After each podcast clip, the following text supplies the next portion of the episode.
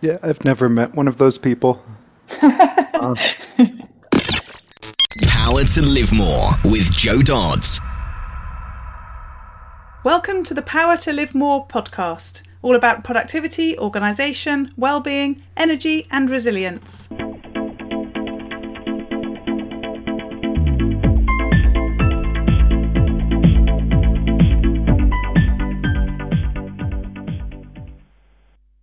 I'm Jo Dodds, and I started this show to enable interesting people to share their stories about how they use their power to live more, and by that I mean to do the stuff that they want to do more than the stuff that they need to or should do. It's about creating a life for yourself where you have the energy, health, and space to be happy and fulfilled, spending your time as you'd like, whether that be at work, home, or somewhere else entirely. That's your choice. Hello. My name is Ellie Dodds and I'm co-presenter and today Jo is interviewing Michael Greenberg of Cool for Content. Michael was referred to us by Engel Jones who hosted a podcast interview that Jo did a couple of years ago. Michael is the founder of Gentlemen of Technology LLC, a B2B venture creation and growth consulting firm. GOT specializes in B2B SaaS and service businesses as well as personal advisory services for serial entrepreneurs. He launched his first independent venture, Cool for Content, in January of 2017. Cool for Content is a full service podcasting agency for content marketing, audience growth, and monetization strategies. Finishing his transition away from day to day at Cool for Content at the beginning of this year, Michael is excited to expand his businesses further into podcasting and B2B services with new acquisitions and partnerships. Back to the studio. Today I'm interviewing Michael Greenberg of Cool for Content. Welcome, Michael. Thanks for joining me. Thanks, Jo. It's good to be here we were just laughing about the um, the sort of uh, challenges of podcasting and working from home as I'm now in my mother-in-law's house because I'm having a floor fitted today and it didn't really cross my mind that it was going to be a bit noisy. so we thank you uh, for your patience and uh, the uh, opportunity for us to prove that you know flexibility and and and venue is very important in terms of where you get your work done. but the ease that you can change it with podcasting is a real advantage. Absolutely, um, yes, that is true. Yeah. cool. So start by telling us a bit about who you are, what you do, and where you do it. Yeah, so I am, I guess I'm a serial entrepreneur now. I've started enough companies, and some of them are still alive, uh, that I can take that title. Um, but my name's Michael Greenberg, as mentioned before. I work almost exclusively with business to business uh, remote businesses. So my team's located around the world, now mostly in South Africa and the US. And my current businesses are Call for Content, which is a podcasting agency. And that's my primary business. And then I also do some coaching and consulting for experienced and serial entrepreneurs to help with their strategy and I just launched my newest business, South Africa Talent, which is specializing in virtual staffing for virtual assistants, uh, primarily in the UK and US markets. Uh, and all of those assistants are based in South Africa. Lovely. And what did you say where you're based? If I missed that. Uh, no, sorry. I am currently based in Denver, Colorado, in the US. Ah. Uh, though oh. I anticipate I will be going a little more global with the new company this year. Yeah, sounds interesting. Well, firstly, I was listening to this week's podcast with Nancy Bouquet, and she's also from Denver because I then did the whole thing about oh, I always I always think of John Denver when people talk about Denver and Colorado and places like that. Music of my childhood. um, but um, yeah, so particularly asking because obviously you've talked about having people working with you in South Africa and in America and in the UK. Uh, so, uh, as you say, sounding global already and, and certainly sort of uh, moving even more so next year from what you've said. So, so let's just um, talk a little bit more about call for content to begin with, uh, podcasting. What what what what is the service that you're offering, and to, to sort of what type of people? Yeah, so Call for Content started out with what is still one of our most successful offerings, uh, authority marketing. And we break that down as podcast first, research backed, B2B content marketing for lead generation. And so, what that actually means in practice is it, it uses a podcast. Uh, we mostly work with coaches, consultants, expert run businesses, is the term we like to use uh, Mm-hmm. to explain when they get a little bigger. Um, in that they are driven by expertise, they're normally in the professional services, and the sale is built mostly on trust. And so, what that means for us is that we develop a podcast and we develop the content to position them and then build a prospect list and used account based marketing. Because for most of the firms we work with, they're probably selling a five or six figure uh, package over the lifetime to their clients. And they're looking to add a few new clients every year consistently. And so, what we want to do is find their ideal niche. And so, this is where the research comes into play. We do a bunch of research, figure out who their best customers are, who their best niche is, and then develop the content strategy to position them in that niche uh, for that target market. And during the creation of the content, normally podcasts, we bring in these ideal prospects we've picked out, uh, either for interviews or for other ways for them to interact with the content, so that we put our client in direct contact with the people they want to reach. And so That's really that's interesting. Sorry, just an interesting um, development on thinking in terms of what, as you started to say, you know, people who are sort of experts and so on. It just reminded me of there was that whole swathe of um, people teaching how you needed to have a book to demonstrate your credibility. So Daniel Priestley and Brendon Burchard and people like that. I don't know, probably five years ago, probably even longer than that. Uh, and you know, there's a whole flurry of business people went out to write write books to use as their sort of beginning of their lead generation. And I, I don't really remember hearing many people saying the same about podcasting. And in fact, lots of people start podcasts because they think they're a good thing to do, or because they like listening to them themselves, or uh, they just like speaking. Or in my case, it was probably more like I didn't want to write anymore. I Didn't want to blog anymore. I wanted to use audio because be- it's easier. um, so yeah, interesting that that you took that concept that in, in my sort of experience was very much around you know having books and writing blog and blogs and and that sort of content creation and actually went with podcasting quite early on by the sound of it. Yeah, I I was really lucky uh, to consult with a client who had developed a version of this concept for hyperlocal marketing. Uh, and so for like the neighborhood or the section of the city, they had a podcast strategy that worked really, really well.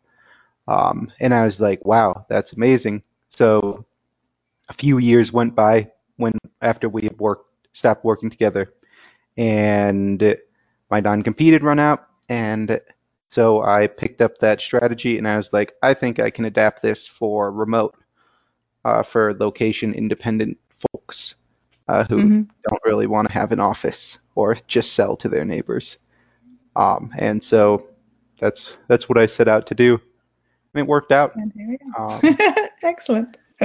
So tell us a bit more about why you do what you do. You've got three business you've talked about. You said you've had other businesses, uh, and you know we've we've really d- sort of unpicked one of them a little bit more, but we're, we're going to talk about uh, certainly one of the others uh, a bit later on. But why are you doing what you do, and why are you doing different things and continuing to do those things? Yeah, so I like to say I'm in the business of businesses. Uh, the thing that I've done longest is the consulting. Um, and I start I started call for content because in my consulting work I saw that I was having difficulty selling to people who didn't know me and that my clients were having the same issue.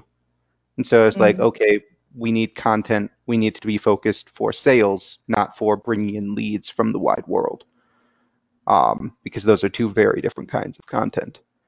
And so I went and I built that, and then I had that tool for myself and for the people I worked with.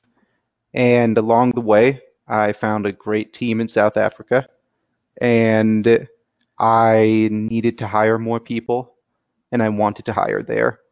And so the easiest way for me to hire somewhere, if I want to hire continuously, but I don't quite have the resources or need to hire continuously, is to start selling some of that hiring service to other people. Um, and I already had a great agency management system, so selling one more service, still based on those blocks of hours, um, was no problem. And so we were able to add on South Africa talent. And I guess I really do it to scratch my own itches uh, because I have these issues on my own. And then I realize that I have the tools to solve them. Uh, but I I would never build a business if it couldn't help the people around me. If I couldn't sell it to at least 10 of my close friends or network, I'm probably not building something that I want to build Mm. because I want to build things for my community, uh, which is these remote online entrepreneurs of various sorts. Mm.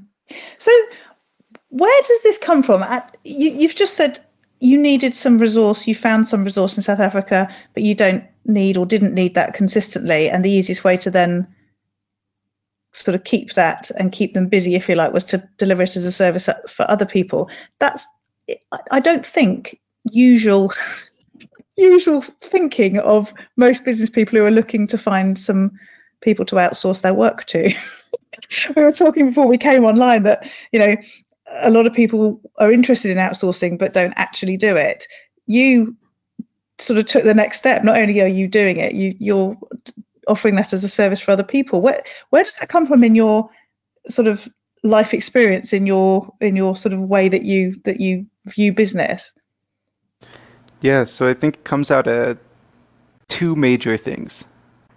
Um, one, I've my first like real world job, I had dropped out of college and was working for a startup, having just finished a coding boot camp, and my job was to manage an offshore team in India.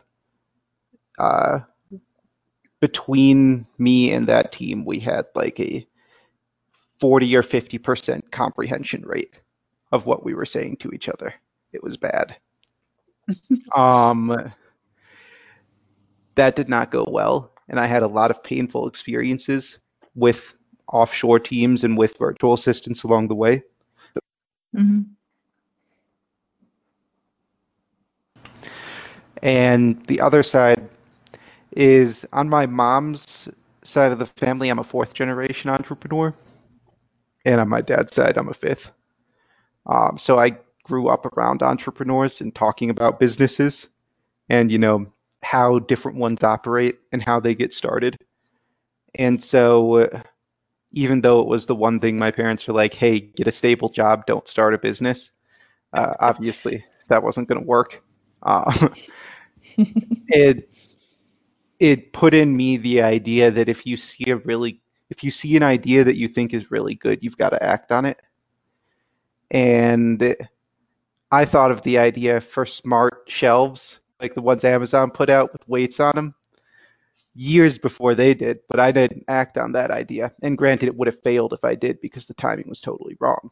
But that little push made me decide to go after South Africa talent when I thought about it. And actually, a big impetus for doing it was two of the guys I had hired uh, for Call for Content were pushing me to go ahead and launch this business. I was like, okay, we'll do it eventually. They're like, we should do it now uh, because we have lots of people who are interested.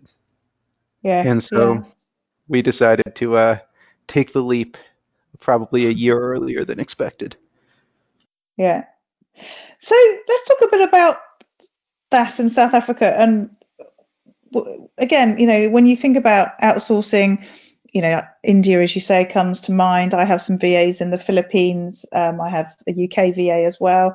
Uh, there's certain places where you sort of expect to find people. Um, South Africa doesn't feel very tapped up to now to me in terms of what I hear. Is is that the case, or have I just missed it? As I just passed, it's passed me by.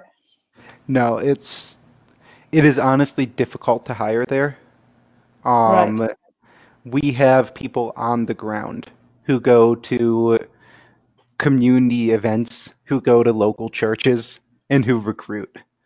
Um, and the reason for that is because people there don't understand the concept yet of online work uh, as a real potential option. They Mm. have not really entered the digital economy in the same way because they haven't had the internet connectivity. Uh, they're one of those countries that they got mobile networks and they have fast mobile, and now they're getting fiber. And so they're they've leap, leapfrogged that whole cable DSL uh, phone line phase that a lot of us went through. Mm. Um, Mm. and that's that's putting a different digital divide than we might have in other countries uh, into play, but it also puts us at an advantage because if we train people right, they're trained right from the start. And we don't have, you know, we don't have the same issues about hiring where we might think we're hiring a person and we're hiring an agency. Um, we don't have a lot of, we don't really have people who are coming into our hiring pool who are not coming from the local community because the job boards just don't bring that. Mm. And so, yeah, you're right. It's not it's not a an expected location, and we have to take some extra concerns. Um, you know, we have to select specific locations that have stable power and internet uh, more than others because Mm. not everywhere has all of that yet. Uh, No. but it's great workers, and we've been able to find them at very competitive rates. Mm. Um, Mm. I love the Philippines. I've outsourced there for many years, but I just found it easier for me um, to work with from a time zone perspective, working with South Africa, Mm. because Mm. I'm in the US, they're eight hours ahead. Um, and so they've they're halfway through the day when I log on, which means they've finished a lot of their other work, the admin and the little stuff, and then I just review and we go into a feedback loop. Mm, mm. So I talk quite a lot about outsourcing, and it, it is something that I've done for quite a long time, um, albeit albeit not to a sort of vast extent, because like a lot of people, I often get stuck in not sort of making the time to streamline the processes and and um, you know work out how to do that. And you know, I, I think it's sometimes complicated. I've just took on a uh, taken on a new UK VA, and you know, just the first couple of weeks of giving her access to everything and thinking about what she could do and what that then means and what I need to do.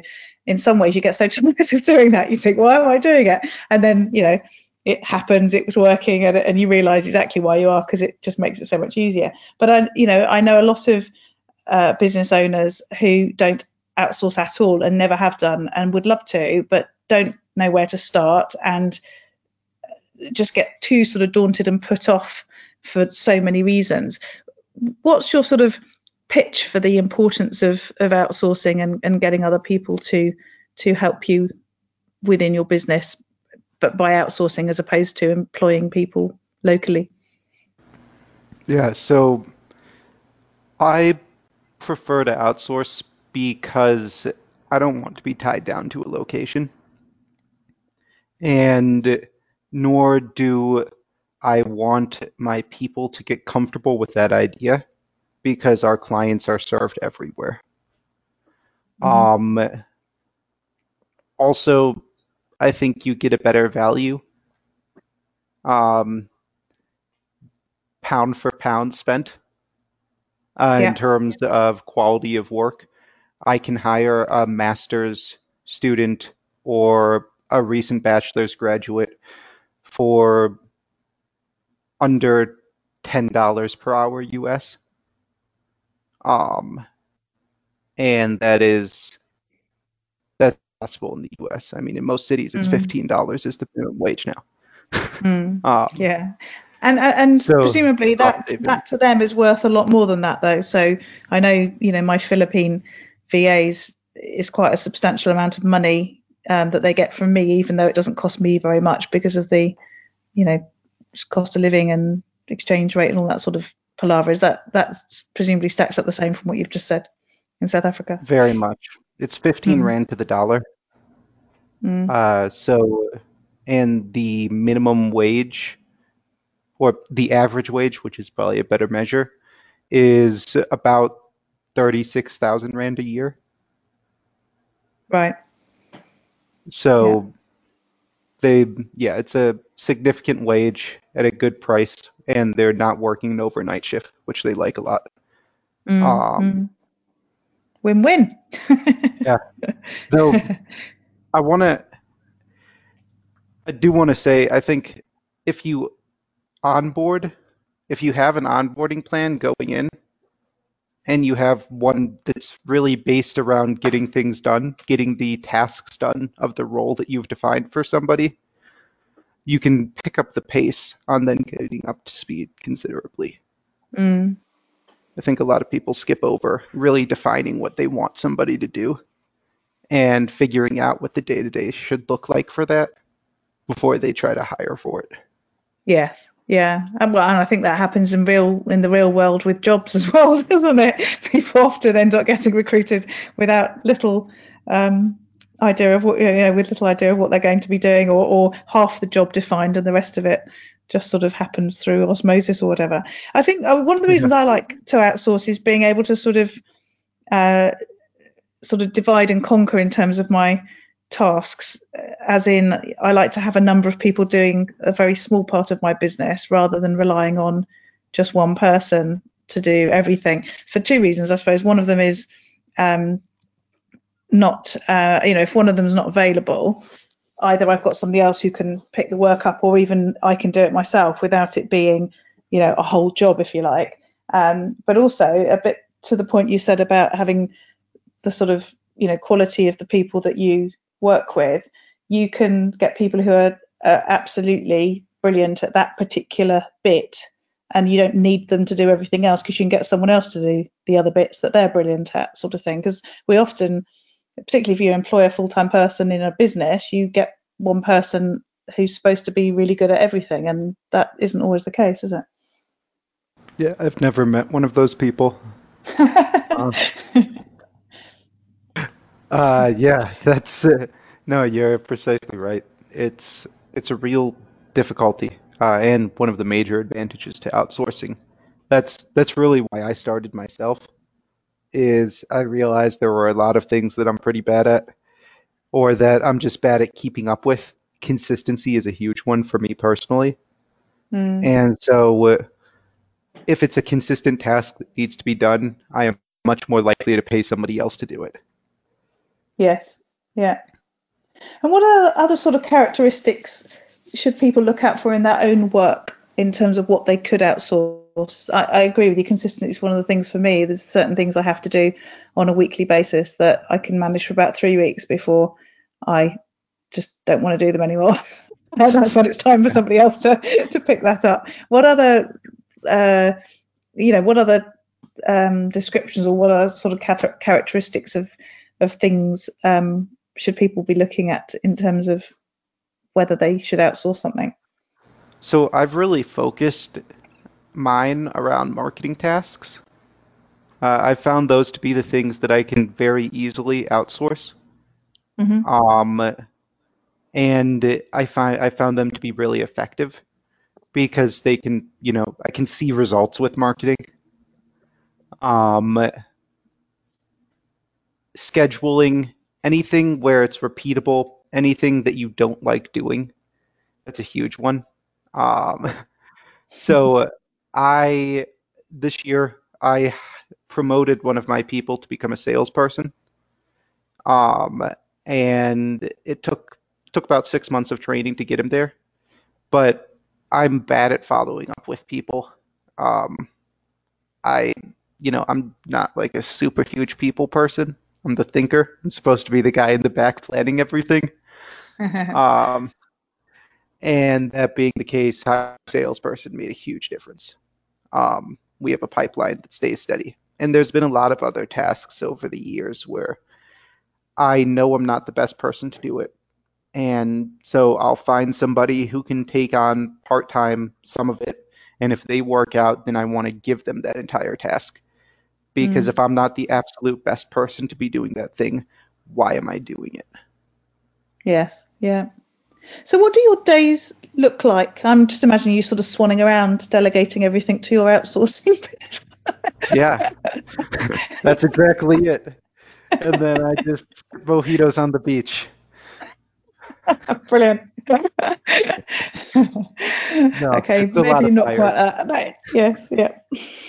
Um, I've got every person I add to my team is another potential thing to go wrong. Um, and so more people, more fires every day. Uh, I put out fires, I read books, and I try to plan. I try to do strategy, and I try to do copywriting and content for us because those are the areas where I can really make an impact. Um, and then I spend a lot of time coaching and in meetings with the team. You know, project Yeah. management is huge for us. Yeah. Uh, I wouldn't know how we. I would not be able to tell you what I was doing today if we didn't have a system that told me.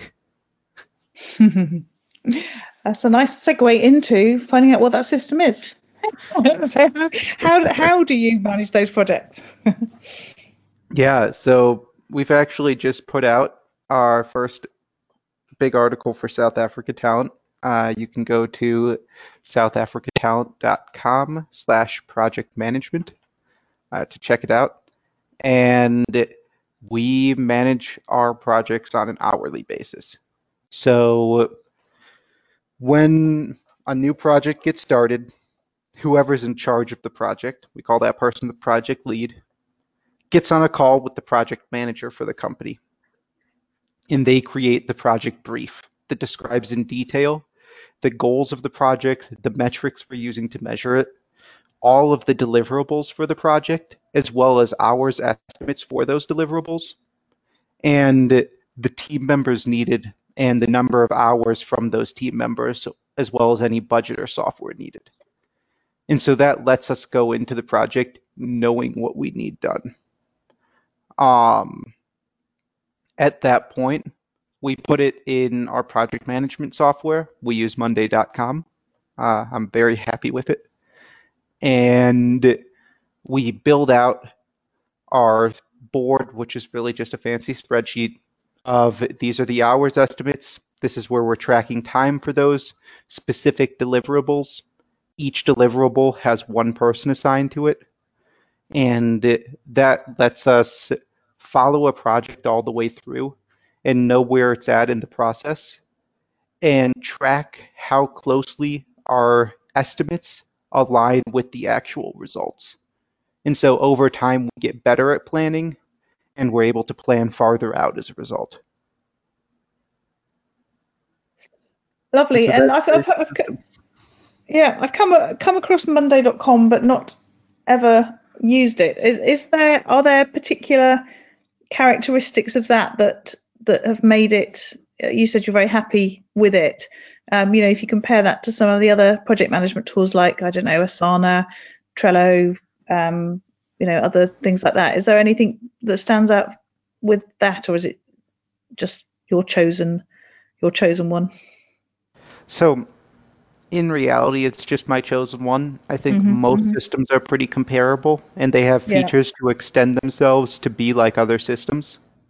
Yes. Monday built in can look pretty much like Asana or Trello, Mm. and it's very easy to use for somebody who's never used a project management system before.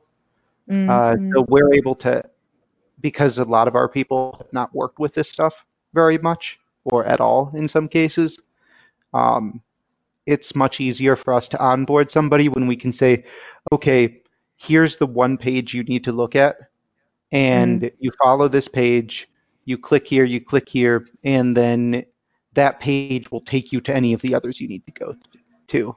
Because project Mhm. management systems can get pretty complex uh, if somebody's working on multiple projects. So this this helps it helps unify it for us. Um, Yeah. I guess UI is the only real advantage. I think they're Yeah. a little easier to use. Yeah, yeah, yeah. Cool. It's So I'm going to go. I'm going to go really off at a tangent here, just something that is intriguing me, and I don't know if you'll have an answer to this. But you mentioned that you're fourth and fifth generation of entrepreneur in your family. Can you see sort of notable differences between your journey and their journeys in their businesses? And I guess it will depend on the types of businesses they have. But you know, given the environment we're in, and uh, obviously a lot of what you're doing is digital, and clearly, not clearly, I'm presuming they weren't very global, but that's obviously a big assumption. But you know, we have the technology to be global now. Uh, Have you? Has is that something you thought about looking at? That Oh, yeah. You know, my my. Okay, good, good. I was starting to worry. I was asking a question that wasn't going anywhere. So yeah, tell tell me No. more. Totally different. So my whole family pretty much ran local businesses. Right. Um, you know, it started with you know department stores and plumbers that turned into some real estate and some other businesses along the way, but no real professional services, uh, which is a big difference that I Yeah, did yeah. not recognize until having now worked in it, and no digital. So Mm, the speed at which I can grow and the margins that I operate on are both much higher. Uh, I make more per per client, um, and my deals come faster because in something like in in these bigger businesses, they move very slow. Where in real estate, you might have six sales in a year. That's a good year. Um, and you might make a half million a sale, but there's a lot of work that goes into that. Um, and it can fall Mm, through at any moment. Uh, whereas I'm, Yeah. so in short, yes, uh, it is a vast difference, but I'm getting to take some of what I've learned. A lot of the stuff with VAs, uh, I've been able to take back to some of my family, and they've been able to take some of that outsourcing into their own businesses. And Mm. even if their entire client base and their work is still very, very local, they've been able to take advantage of some of that international opportunity, which is mm, good. mm. Yeah, it's interesting. I've just been reflecting on my my dad. He had his own business, and uh, he died 31 now, 31 years ago, um, just before the internet, in fact. But he had a computer business. He was uh, uh, developing data processing systems in the sort of early 70s, uh, which obviously was really sort of early days in, in terms of technology companies. But I just think, you know, he had a, a, a um, a big office and lots of employees and all the headaches that that brought and you know cash flow issues and all that sort of stuff and uh, you know just thinking now about outsourcing and you know I mean he he he had contracted and obviously they had contracting for sort of tech guys all that time ago as well but I just think you know the the shapes of our businesses now compared to what they were before and had to be before are just so different aren't they Yeah, I mean, I can start a business for under a thousand dollars and make it Mm. profitable. Mm. Um, and it can actually make a difference to me. Um, Yes. and that's, you know, that's not, I don't think that's something my dad could have done, uh, No, let alone my grandfather. No, no, exactly. Yeah, my and my dad ended up um, his business actually um, failed in the end. It uh, went through a, a massive deal with a computer company who pulled out at the last minute, and it all collapsed. We lost our house, and God knows what else happened. But you know, he then went contracting afterwards and hated it because he had to work for other people, and he didn't want to do that. um, and I, you know, as, but as you say, if that had been now, he could have started off again, but you know, without having to go and work for other people in the same way as he had to then, because there were no other options really. So, uh, yeah, really interesting. So, um, what about your? You talked about uh, reading and and thinking, and that that's what you like to do and and try to do, you know, most of because you're outsourcing the sort of doing. How do you keep yourself, you know, up to speed with what's happening and and thinking about the the next thing, and you know, what sort of things are you reading? How how do you do that? I spend a lot of time in communities online. hmm Um, I'm a member of Dynamite Circle and 10X Factory, which are both online entrepreneurship communities of sorts. hmm And so I get to hear what other people are doing, and I'm in some masterminds for that. Uh, so we all get to meet up, and I've got one with a dozen other agency owners. And so we get to find out what the guy who all he does all day is Facebook ads. We get to find out what he's hearing from Facebook because Mm. he's spending, you know, a million dollars a month with them or something. And that's really useful intel for me to be able to bring back to my team. Uh, but then I read the news, um, and I I mostly read nonfiction, and I mostly read nonfiction that has nothing to do with business. I like Right. biographies and I like psychology, um, and philosophy. I found Yeah. all of those to be super useful to my business and especially to my ability to like coach and lead my team. Mm. Mm. Um, and then I Yeah. watch courses. I take a lot of classes too, uh, Mm. especially in con in the stuff we do, so I can identify good training materials to pass on.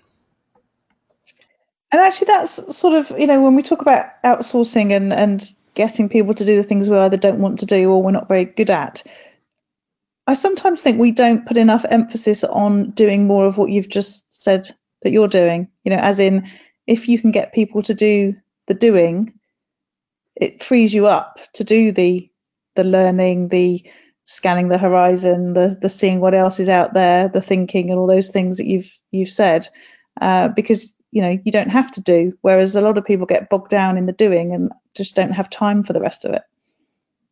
Yeah, I I see that all too often. Um, and I think a lot of people, I feel like it's somewhere around 70 to 80% of doing capacity that a person should hire somebody else because that other 20 to 30% immediately gets taken up by training that person. Yeah. And what happens is a lot of people, they go to 100% doing and then they go try to hire somebody to help them do more. And what they run into is they don't have time to train somebody to do properly. Mm, Uh, mm, yeah, I think that's a that's very much a cycle. Um, yes. Yeah. You're right. It's about getting out of the business, not staying in it. Yes, absolutely. Good old um who was he? Working on the business and not in it. I can't think what his name was now. I honestly don't Uh, remember. I, I think it was the E Myth. E-Myth, Is that that was the it. right That's book? it. yeah, that's the one. Well done. Glad you came up with that because it could have just been we could have just left it hanging because I couldn't remember at all. so Yeah. digital then we've talked digital. We've talked about a few tools. What what tools and apps are you using and how are you managing your own time using technology or not, as the case may be? As as about ninety percent of my interviews interviewees use pen and paper. Uh, pen and paper is definitely my biggest one. Um, I have a Just knew you double-sided were going to say laser printer. that. right. That's, I'll put that as a close number two because I don't want to work on my screen all day. I will print out anything and then Right. just start sending the photos to my team. Uh, Monday, paper, printer. Um, I guess Otter.ai is a huge one for Yeah. us. Uh, that's that was a game changer. Um, and oh, Drift. We love Drift. Um, Drift.com. It's live chat software with Oh, chatbots. okay. Um, Right. but they also have like outbound email built into it. hmm Uh, so we really like it for our clients because we can make like a one-page website that's designed to help create conversation and then put the Drift chat widget on it. And then our clients just get those conversations straight to their phone. Um, and that's worked really well for helping people increase their web conversion rates once they have some traffic going. and making it much more proactive rather than waiting for people to get in contact with them through a route at some point, sort of thing. They're they're there, available there and then, by the sound of it. Exactly. Mm, and that I have seen that make a difference. Um, where you know Mhm. we update the page, we put the chatbot on, and then maybe two months will go by with nothing happening, and then three they get a lead, two they get two or three, and it just keeps going. Um, Yes. And that's one where it's really easy for you to implement. You know, it's copy paste a little snippet of code. The Drift live chat version I think is free. Uh, so you can you can get started with something like that in in an instant. Mm, mm. That's a great one. And you said Otter.ai. That's a, uh, word uh, speech to, to text, isn't it? And uh, just as you say, game changer, but also just so much better than than all the stuff that we had before. You know, Dragon and whatever else we might have used. It just it just seems to work so much better. Certainly in my experience. Yeah, I mean they they transcribe a lot, and transcription is about training your AI to transcribe better. And Otter's Mm. done a really good job at getting access to a lot of AI uh, audio of varying quality and varying speech patterns and accents. Uh, Mm. So they have a very good transcription. It's great if you're a coach or consultant. It's great to be able to record all of your calls with clients on something like GoToMeeting or Zoom and then provide them with the transcripts of those calls. Yeah, yeah. I did used to use it for not use that. I used to use the um, Rev.com service for transcribing my podcasts, and then I stopped doing it. And I keep saying, "Oh, I must go back to to doing it using Otter," but then I, I just can't bring myself to put out a transcript that isn't 100% accurate. so then it involves me either myself or outsourcing somebody editing it, and then I think, "Oh, I just won't do it." Yeah, I've found the editing works really well. And especially if you have a podcast, it's a great task to train somebody new on Mm, because they get to learn about you, yes. um, hearing all these conversations. And Yes. that's, it's, you know, it takes maybe for an hour podcast, it'll take about an hour, maybe 45 minutes. Once people get good, they start listening at time and a half or two Yeah. times speed uh, for those errors. Yes. That doesn't work with me because I talk too quick already. My my own podcast about the only one I can't listen to at double time. well, that's a good thing. Then you know nobody else is either. yes, that's true. They're getting the full length version. Uh, so, a couple of last questions for you. Um, when it all goes horribly wrong, we've said, you know, at the moment you're swanning around outsourcing everything and, you know, sipping your cocktails on the beach. Um, what happens when that doesn't quite work? No, we said that's not true, really. But, uh, you know, what, what about those days where it's all just, you know, it's overwhelming, there's loads going on and it all goes a bit wrong? How do you deal with that?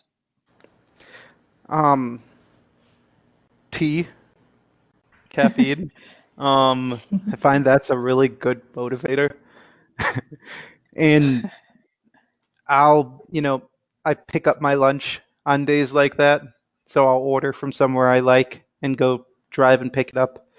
Um, so I give myself a little treat and then Yeah. meditate or otherwise step back, go for a walk, something like that to clear my head. Uh, even Mhm. if it's just 10 or 15 minutes. Then Yeah. sit down, write out the priorities in terms of how do we solve these things. Uh, I like the Eisenhower matrix when needed. It Yes. and uh, then get to work. There's no sense in moping around. Yeah, I like the um, choosing something for lunch and going and getting it type thing. Uh, it has so many, you know, nice food, uh, treating yourself, even just going there to get it gives you that time out of the environment that you're in and all that sort of thing. I've not not heard that one before. I think that that's a definitely one to to bear in mind. Thanks. I mean, if you're like me, then you may not leave the house uh, Yes. until dinner time. If you don't, yeah, I definitely like you. Actually, I've left it today. I've I've I've I've come next door. That's not very far, is it? no, but I think it still counts. I've got a friend Yeah. who goes to the shop, coffee shop at the end of the block every morning, so he leaves before he gets stuck in for the day working. Yes, yeah. So what's this place where you get to live more, and that's where I talk about getting to do more of the things that you want to do and less of the things that you feel you should do or you have to do. What do those days look like for you? So, as long as I'm able to be home, I can do a lot of the stuff I really love to do. Uh, I'm a big cook and baker, and bread baker especially. So, it takes bread takes a lot of time to make in terms of sitting around and waiting.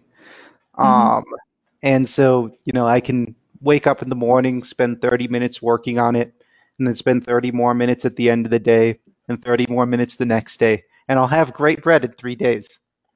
Uh, and so, working at home makes it really easy for me to do some of those things. I have a Mm. little home gym, um, so I work out at home as well. And I get to go to museums in the middle of the day, so nobody's there. Um, and same on hikes. I get to travel at the times of year when other people don't want to. Uh, Yeah. so I really get just get to avoid the crowds. Mm, mm. I love all of that. Yeah, I love the cooking thing. I, in fact, I've just you've just reminded me. I've made some pepper and ginger soup for my lunch that I just poured into a cup and taken to my office when we were about to start our podcast. And then when I came here to do the podcast at the last minute, I forgot to bring it.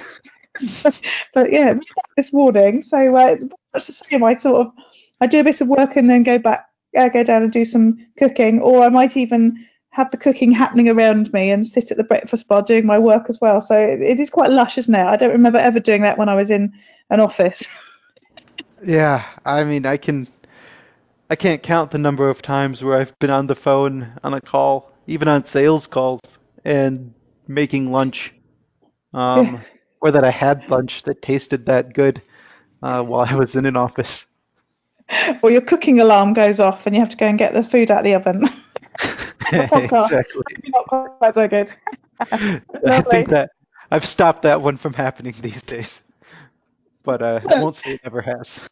No, lovely. So it's been great interviewing you, Michael. Tell people how they can get in touch with you and find out more about what you do. So the best way to find me or talk with me is by going to callforcontent.com and finding the little chatbot in the bottom right corner and then clicking on office hours because those are specifically for people to come and chat with me. Uh, we can talk about anything, be it bread baking or outsourcing or building a plan for any of the above. I record them and then use them to help give me content ideas in the future. Uh, so that way I can give out that free time uh, without without having to charge people. Um, you can find South Africa Talent at southafricatalent.com.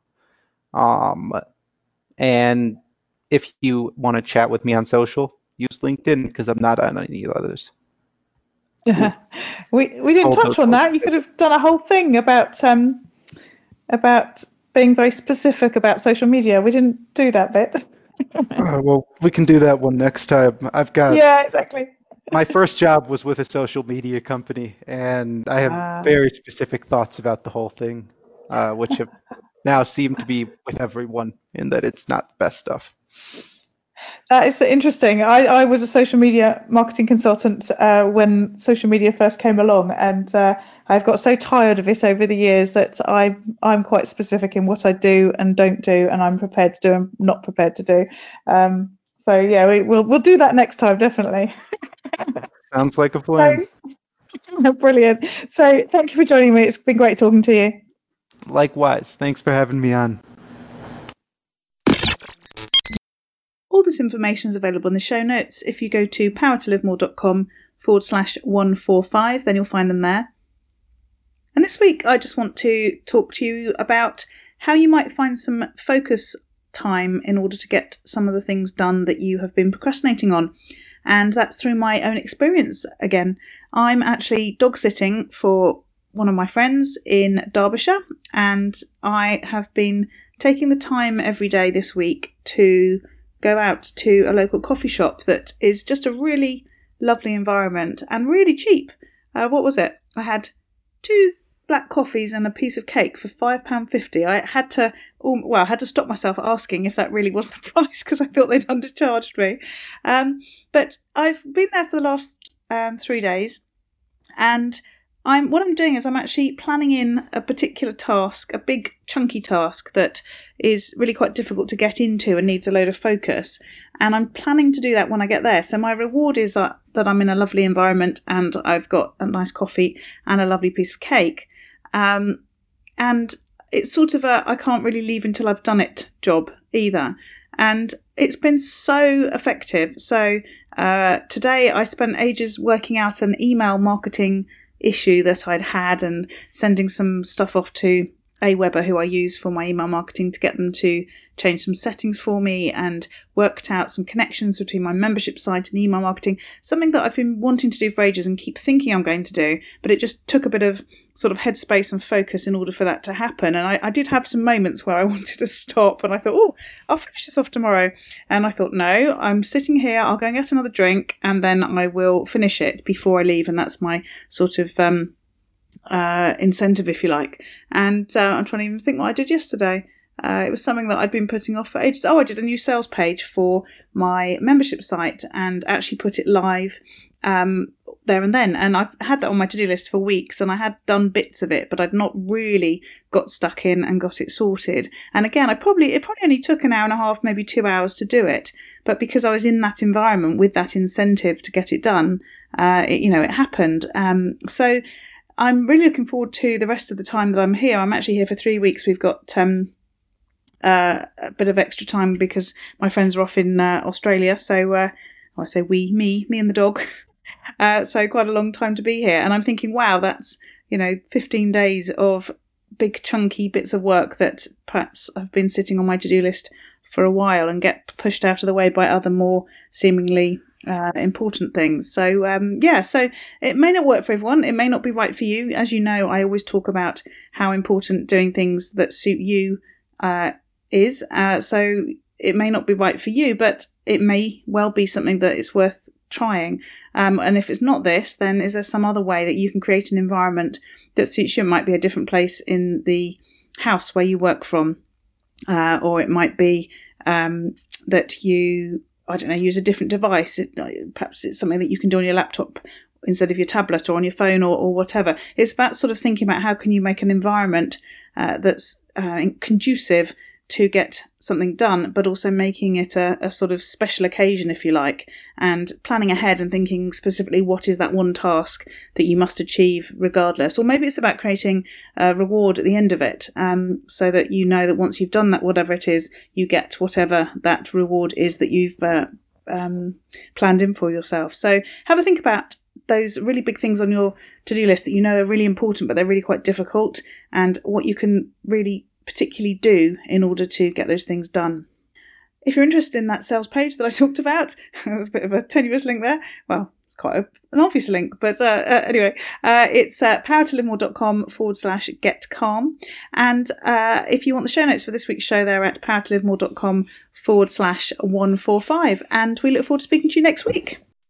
Use your power to live more.